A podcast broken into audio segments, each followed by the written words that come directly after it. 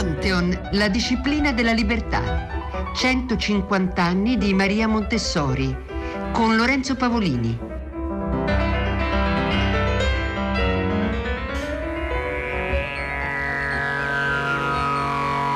Veramente Oggi si impone come bisogno urgente il rinnovamento di metodi per l'educazione e l'istruzione. Chi lotta per questo lotta per la rigenerazione umana. Per costruire una, per costruire una pedagogia scientifica bisogna dunque battere una strada diversa da quella ritenuta giusta fino a qui.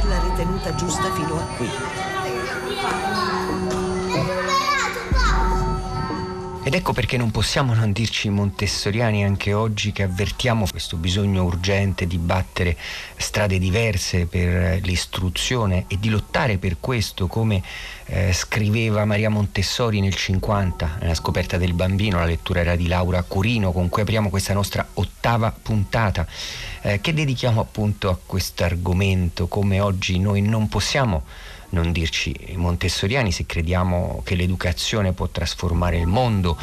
se vogliamo rendere omaggio a un'idea dell'umanità che parta dal bambino e investa eh, tutta la società come eh, stiamo scoprendo in queste puntate che dedichiamo a 150 anni dalla nascita di Maria Montessori, a quella che è eh, la sua filosofia, non solo il suo pensiero di pedagogista. Eh, resta molto ancora da realizzare, parleremo in questa puntata anche di quelli che sono gli ostacoli, i nemici eh, alla formazione di un cittadino educato lungo il cammino della pace, come eh, sperava Maria Montessori, come si adoperò anche eh, espressamente, soprattutto nei lunghi anni che passò in India. Siamo in collegamento con Valeria Rossini, che è professoressa di pedagogia generale e sociale presso il Dipartimento di Scienze della Formazione, Psicologia, Comunicazione dell'Università degli Studi di Bari Aldo Moro e si occupa di pedagogia dell'infanzia, di formazione dei docenti. Ha pubblicato eh, da pochi giorni per le edizioni San Paolo Maria Montessori, Una vita per l'infanzia, una lezione da realizzare. E noi con lei vogliamo cominciare da quello che è il titolo di uno degli ultimi eh, capitoli di questo suo libro, eh, parafrasando Croce a proposito del cristianesimo, eh, Valeria Rossini scrive perché non possiamo non dirci montessoriani. Ecco, eh, professoressa, cominciamo da qua. Sì, eh, innanzitutto un saluto a tutti e vi ringrazio perché ho la possibilità appunto attraverso questa sollecitazione di ribadire che non possiamo non dirci montessoriani se crediamo che l'educazione possa cambiare il mondo, come riteneva Nelson Mandela, se abbiamo a cuore i diritti delle donne, delle persone con disabilità, dei bambini, di tutti i cittadini che si trovano ai margini o a rischio di emarginazione. Penso che non possiamo non dirci montessoriani se intendiamo tutelare la vita in ogni sua forma, indipendentemente da come si presenta a noi, che sia aggrappata ad un barcone o una macchina per la respirazione. Questo credo sia il messaggio che Maria Montessori ha voluto darci, al di là della sua pedagogia. Valeria Rossini, uno dei sottotitoli del suo libro, ci porta a quanto eh, resti ancora da eh, realizzare della sua lezione? Sì, eh, allora innanzitutto credo che non sia stata ancora pienamente realizzata la lezione montessoriana che riguarda l'educazione cosmica, che oggi noi traduciamo nei termini dell'educazione civica, eh, espressione cui siamo tornati con la legge 92 del 2019. E secondo appunto le indicazioni ministeriali questa educazione civica ha tre assi portanti, lo studio della Costituzione, lo sviluppo sostenibile, la cittadinanza digitale, importantissime oggi, ma che credo debbano coniugarsi con un'attenzione più ampia alle sfide della convivenza interculturale, del dialogo interreligioso e del rispetto delle differenze in ogni sua forma, come appunto ci ha indicato Maria Montessori. Inoltre credo non sia stata ancora realizzata pienamente quella che io definisco un'utopia, cioè la corresponsabilità tra scuola e famiglia, in un disegno armonico di collaborazione non solo fattuale ma attitudinale, quindi in termini di condivisione di uno stile educativo basato sull'autorità e non sul potere, sulla fiducia nell'autonomia del bambino e non sull'iperprotezione, come oggi accade eh, in molti casi, su un approccio rigoroso e non basato sul buon senso, o peggio ancora sull'indifferenza nei confronti dell'infanzia. Eh, Valeria Rossini, un tema che spesso viene frainteso, noi abbiamo eh, sottotitolato questo ciclo di nostre trasmissioni La disciplina della libertà, ecco, quell'antinomia eh, classica, pedagogica tra libertà e disciplina. Ecco, come possiamo guardare oggi a questa antinomia e come Montessori cercava di risolverla? Sì, lei ha detto molto bene, si tratta effettivamente di una antinomia, quindi come tale irrisolvibile per certi aspetti, un gioco dialettico tra autorità e libertà che ha interessato non solo il pensiero pedagogico, ma anche la storia delle dottrine politiche, il dibattito sociologico, la ricerca psicologica. Il contributo di Maria Montessori al recupero del significato autentico del, dell'autorità è stato inequivocabile e penso anche disarmante perché lei non ha descritto l'autorità, l'ha incarnata. Quindi il suo stile era un connubio perfetto tra protezione e spinta, tra accompagnamento e responsabilizzazione. Lo dimostra anche la sua vicenda di madre e il suo ruolo di maestra nei confronti delle sue allieve che sono stati emblematici di un modo di vivere la relazione di autorità a livello genitoriale e istituzionale, senza sterili desideri di onnipotenza e senza frustranti proiezioni, ma nell'ottica di far crescere davvero l'altro attraverso la testimonianza, la eh, coerenza e la credibilità della propria persona. Qui trova aggancio eh, appunto un'idea di libertà che non significa come appunto noi possiamo pensare fraintendendo il senso autentico del termine, lasciare che i bambini facciano tutto quello che vogliono. Questo significa abbandonare il bambino, lasciarlo in completa solitudine. Maria Montessori invece attraverso la predisposizione adeguata dell'ambiente, come tutti sappiamo, creava il confine, il limite quindi lo spazio attraverso cui il bambino potesse poi liberare le proprie energie, crescere e maturare quindi all'interno di una relazione educativa che non sempre è stata appunto identificata nelle sue caratteristiche salienti rispetto al pensiero montessoriano. Eh, la concezione dell'infanzia di Montessori eh, si fonda su una vera e propria invenzione del bambino. Lei scrive a un certo punto di questo libro che cosa intende per invenzione del bambino nel contesto storico in cui agiva Montessori.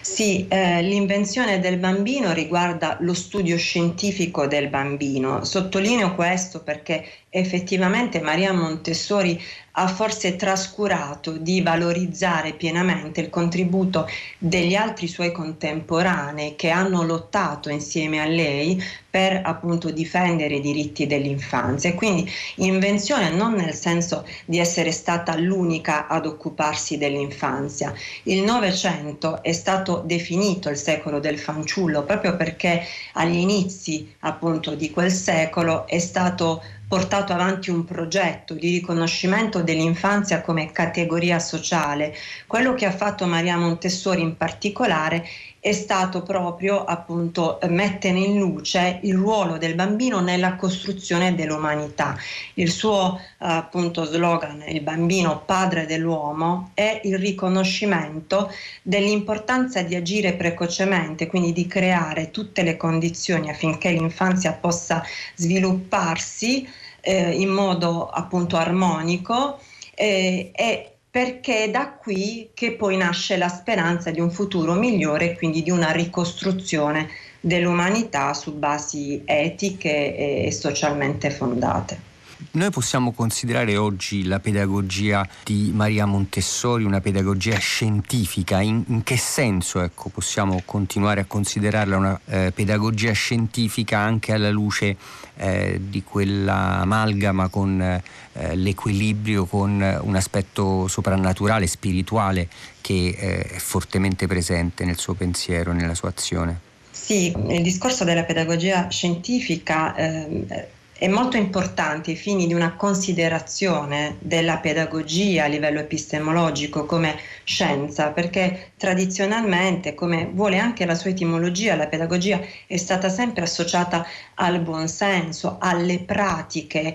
eh, genitoriali o, o didattiche eh, non fondate appunto sui metodi scientifici. Invece Maria Montessori ha dimostrato che appunto la pedagogia può dirsi scientifica, ma non tanto perché si basa su una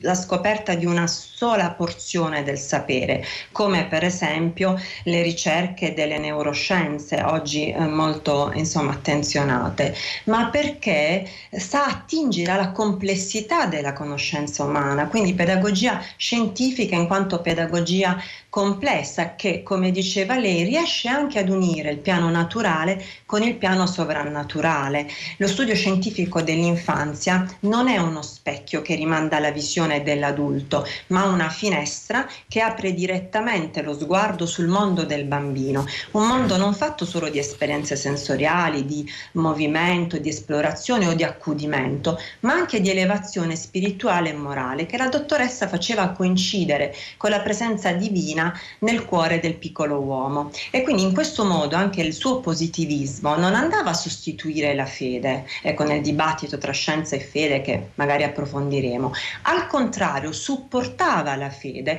nel compito di salvare l'uomo dal peccato, anche se bisogna dire che la sua concezione di peccato originale eh, era eh, profondamente diversa appunto da quella che poi invece portava avanti la Chiesa cattolica, come ha ben evidenziato Fulvio De Giorgi. Per approfondire ecco, un aspetto eh, che oggi può sembrarci sorprendente, complesso sicuramente della personalità di Maria Montessori, questa possibilità di sviluppare, eh, come già ci ha illustrato, una pedagogia eh, su basi scientifiche ma con una forte ispirazione anche spirituale e religiosa. Eh, Maria Montessori guardava una preparazione spirituale anche del maestro in quanto scienziato. Eh, proprio eh, la preparazione spirituale del maestro serviva a far nascere l'interesse per l'osservazione, quindi proprio una preparazione spirituale che serve a un'attitudine scientifica. Eh, in questo modo anche Montessori riesce a tenere insieme quella che può sembrare un'altra antinomia, un'altra delle contraddizioni in cui trova un equilibrio. Sì, ehm, la questione della preparazione del maestro è stata fondamentale nella pedagogia montessoriana e oggi rappresenta quasi una provocazione. Eh, se pensiamo ad una nuova scuola, fra l'altro eh, anche gli attuali scenari ci obbligano a ripensare la scuola e, e, alla professionalità di coloro che la abitano, non come una scelta residuale, ma appunto eh, come una, una professione densa di eh, preparazione scientifica e di disponibilità amorevole. E quindi appunto questa forse è un'altra antinomia eh, rispetto alla possibilità che il maestro si ponga a servizio del bambino e che riveda la sua azione, quell'azione indiretta che non implicava un lasciar fare, appunto lo abbiamo già detto, ma una disposizione attenta all'osservazione e quindi osservazione in termini di rispetto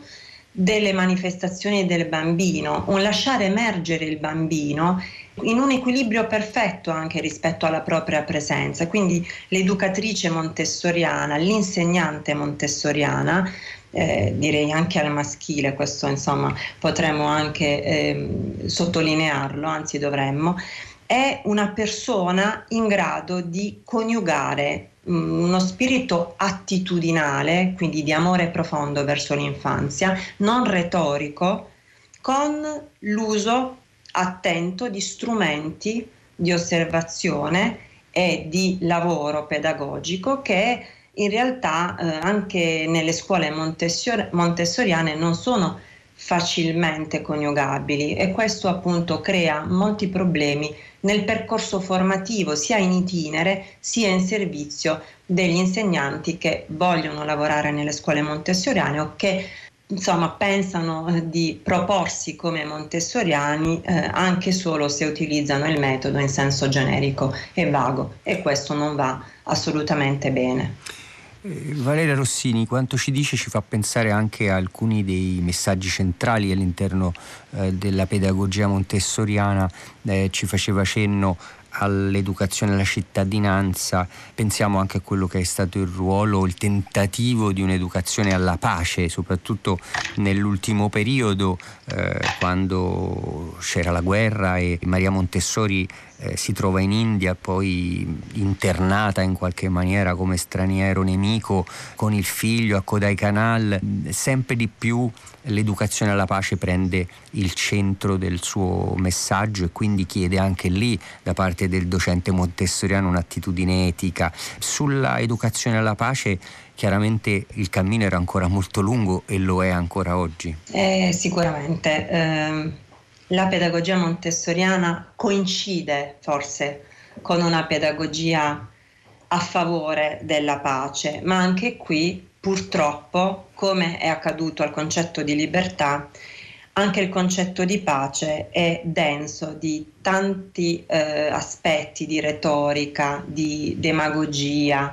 anche a una forte ideologizzazione che va eh, poi a snaturare il senso autentico che appunto Montessori ha fatto proprio, soprattutto, come ricordava bene lei, nella fase del suo soggiorno in India, a contatto anche con un pensiero orientale molto diverso dal nostro rispetto alla possibilità di tenere insieme non soltanto gli esseri umani come gruppo, che sia un gruppo classe, un gruppo nazionale o addirittura appunto un gruppo sovranazionale come lei pensava, ma addirittura anche ad un rapporto più stretto tra l'essere umano e l'ambiente. Quindi la pedagogia della pace eh, confluisce quasi naturalmente in una pedagogia attenta all'ambiente, quindi nell'ottica di quelli che sono i diritti dell'uomo e della natura, nell'ottica della cittadinanza planetaria, di questa comunità di destino terrestre di cui ha parlato anche il sociologo Moren. E questo credo che sia il lascito, tra i lasciti più importanti di Maria Montessori, eh, che però ha visto nella pedagogia e nella educazione alla pace una sfida partendo dal singolo individuo. Ecco, il, il, gruppo può costituirsi solo se l'individuo è rafforzato nelle proprie attitudini morali, appunto nella propria tendenza come dire, a eh, ridimensionare il proprio ego- egoismo a favore di una solidarietà e di una fratellanza universale. Valeria Rossini, al termine del suo libro lei prova anche a delineare quelli che sono gli ostacoli in termini di figure che si pongono come possibili nemici, non amici di Maria Montessori. Quali sono? Sì, beh, innanzitutto eh, non possiamo non ritrovare tra i nemici di Maria Montessori questa figura, come dicevo prima, del genitore che appunto eh, va contro al, al, suo insegnamento più importante, no? è quello di eh, promuovere l'autonomia del bambino. Aiutami a fare da me significa eh, che, che il bambino chiede al genitore di essere aiutato a, a, svilupparsi appunto in questo rapporto di accompagnamento, ma che non deve mai cristallizzarsi in una relazione di dominio, di oppressione, di dipendenza. E purtroppo tra gli stili educativi più in voga oggi ritroviamo sicuramente quello iperprotettivo ehm, attraverso il quale i genitori, spesso in buona fede, appunto limitano le possibilità di espansione del bambino, eliminando ogni possibile ostacolo alla sua crescita. È invece importante nell'ottica della promozione dell'autonomia anche aiutare i bambini a convivere con il rischio e ad assumersi responsabilmente il rischio. È solo in questo modo che possiamo poi anche prevenire quei fenomeni appunto di assunzione invece irresponsabile del rischio che poi appunto traghettano nelle varie forme di, di devianza, di bullismo e di autolesionismo che purtroppo caratterizzano molti adolescenti e giovani oggi. Un altro ehm, nemico di Maria Montessori è sicuramente quell'insegnante che appunto si rivela impotente eh, nella costruzione di una scuola rinnovata ed è l'insegnante che forse tutti noi abbiamo incontrato almeno una volta nella vita, seduto sui propri privilegi, eh, non interessato ad un'autoformazione continua, rassegnato anche rispetto ai limiti, alla, alle scarse risorse che il sistema scuola in Italia offre. Il terzo invece elemento di eh, contrasto al pensiero montessoriano si incarna nella figura di quel cittadino appunto assuefatto al malcostume, alla corruzione, disaffezionato rispetto alla politica, sfiduciato rispetto alla possibilità che i nostri governanti, i nostri rappresentanti possano appunto rappresentare gli interessi di tutti. E quindi un cittadino dissociato o al massimo associato soltanto nelle forme norme, nelle regole imposte dal web e quindi senza spirito critico, senza possibilità di agire concretamente e direttamente per il miglioramento della nostra società. E noi ringraziamo Valeria Rossini, grazie mille, ricordiamo autrice di Maria Montessori, Una vita per l'infanzia, una lezione da realizzare, edizioni San Paolo, eh, da poco in libreria, eh, la ringraziamo, le auguriamo una buona serata. Grazie, anch'io ringrazio voi per l'ospitalità, saluto i nostri radioascoltatori e vi auguro buon lavoro.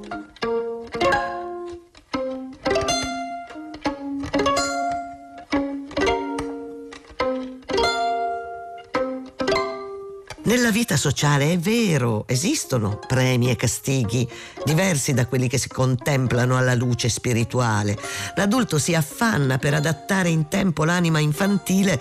ad accomodarsi e a restringersi fra gli ingranaggi di questo mondo. Premia e castiga per abituare il bambino a sottomettersi con prontezza, ma se diamo uno sguardo complessivo alla morale sociale, vediamo poco a poco farsi più dolce il gioco, cioè vediamo gradualmente tornare verso il trionfo la natura ragionevole e la vita consapevole. Il gioco dello schiavo cede a quello del servo e questo a quello del lavoratore.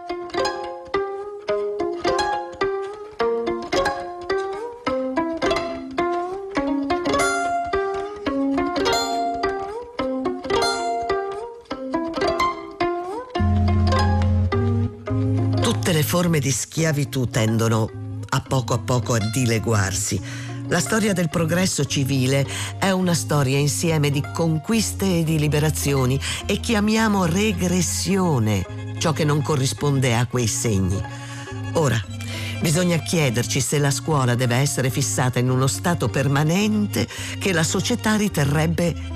regressivo. Si capisce una cosa importantissima che invece eh, viene tenuta in secondo piano, che il bambino è l'evolutore dell'umanità.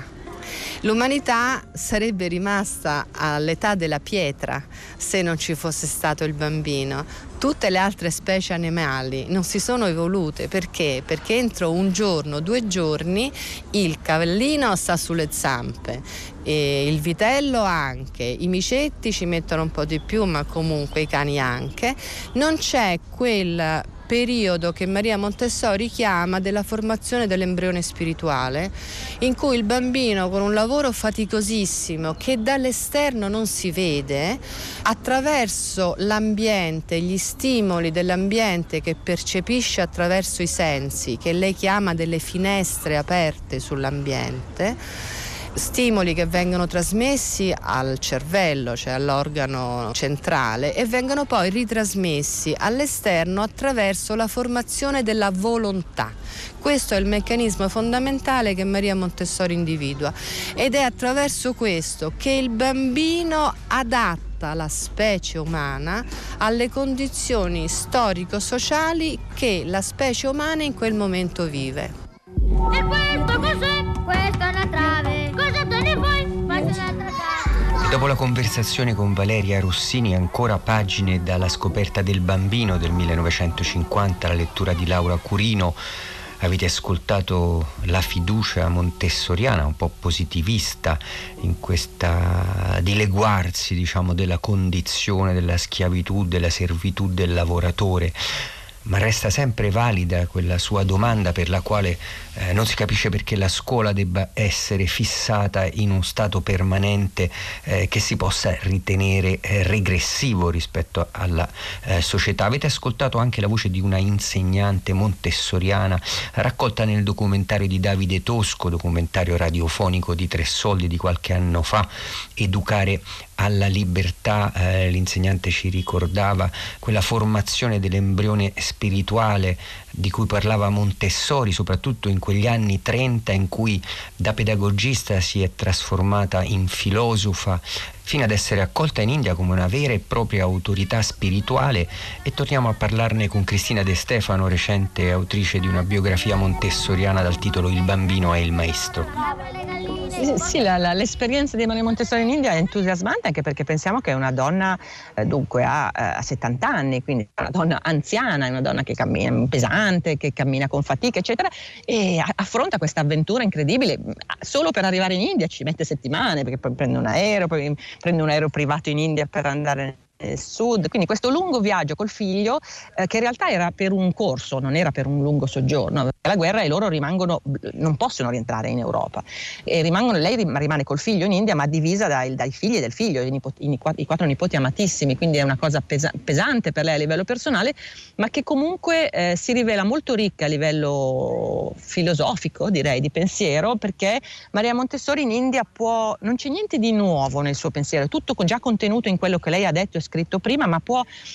e, e si sente a casa in un certo senso, lo dice, i discorsi indiani sono molto belli perché può esprimere meglio la sua parte spirituale, essendo in un paese dove la spiritualità è ovunque, dove sviluppa molto il pensiero sull'educazione neonatale, primi, lei è molto, è molto affascinata dalle donne indiane che portano i bambini eh, sul fianco, che li, li, li, hanno sempre con loro, quindi l'importanza dei primi mesi, e sviluppa quella che viene chiamata eh, nel, in termini tecnico dai montessoriani l'educazione cosmica, cioè un'idea di che,